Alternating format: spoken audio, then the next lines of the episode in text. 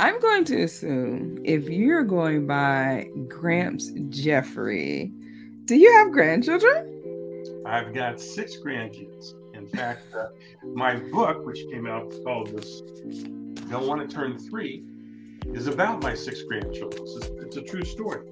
Mm. It's about how they work together to uh, learn how to turn three. So that's so it's a true story based on my grandkids. Okay, but as an adult, what is the lesson that you would explain to a three-year-old about life in a three-year-old's language? What would you say? I would say to a three-year-old that just enjoy life.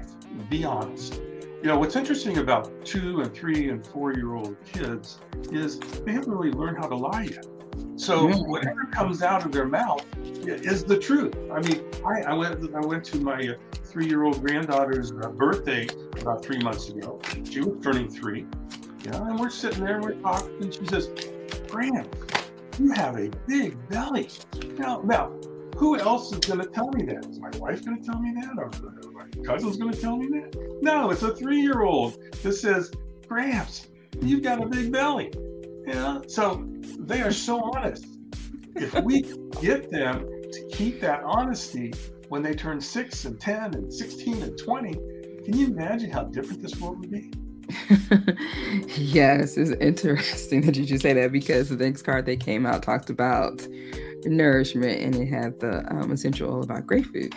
But listening to what your grandbaby just said to you, the bottom of the card says, cherish your body and the way it supports you.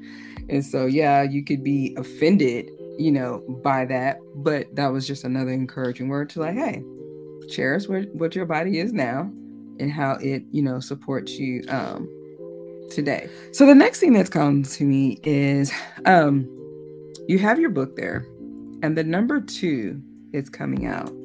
So, would you just read to us or show us the picture that is on page two of your book? Page two. Okay. Well, that's Jordan. He's the one that's turning three. okay. So he's two now. Uh huh. Okay interestingly enough, the card you just pulled, you said Grace. Yes. Well, my my three year old granddaughter, who has told me I had a big belly, is named Grace. Of course it is. Yeah. Yes. So, I mean that that works out that works out really really well. yes. You know, um, I think what I'll do is let me read your page from the book. Okay? Yeah. Okay, because the, the theme of the book is that Jordan kind of takes all of his cousin's toys and hides them and uh, he's got a whole pile of them in his room. And they all come over for his birthday, and they discover he's taken all their toys. So this happens to be a page with Olivia, who's the oldest. She was eight at the time. Yes. And she discovers his pile of toys. Mm. And all of a sudden, Olivia screams, What are my dancing shoes doing in Jordan's room?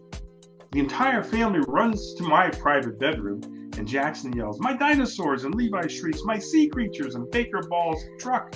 And Grace cries, My dolls! And Mommy looks at me like today will be my last day alive.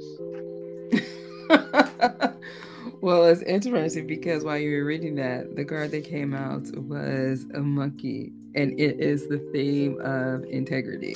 And so that's very much in line with you talking about, you know, taking someone's toys. Like, what is the integrity um, around that of, hey, is this something that we, we want to be doing?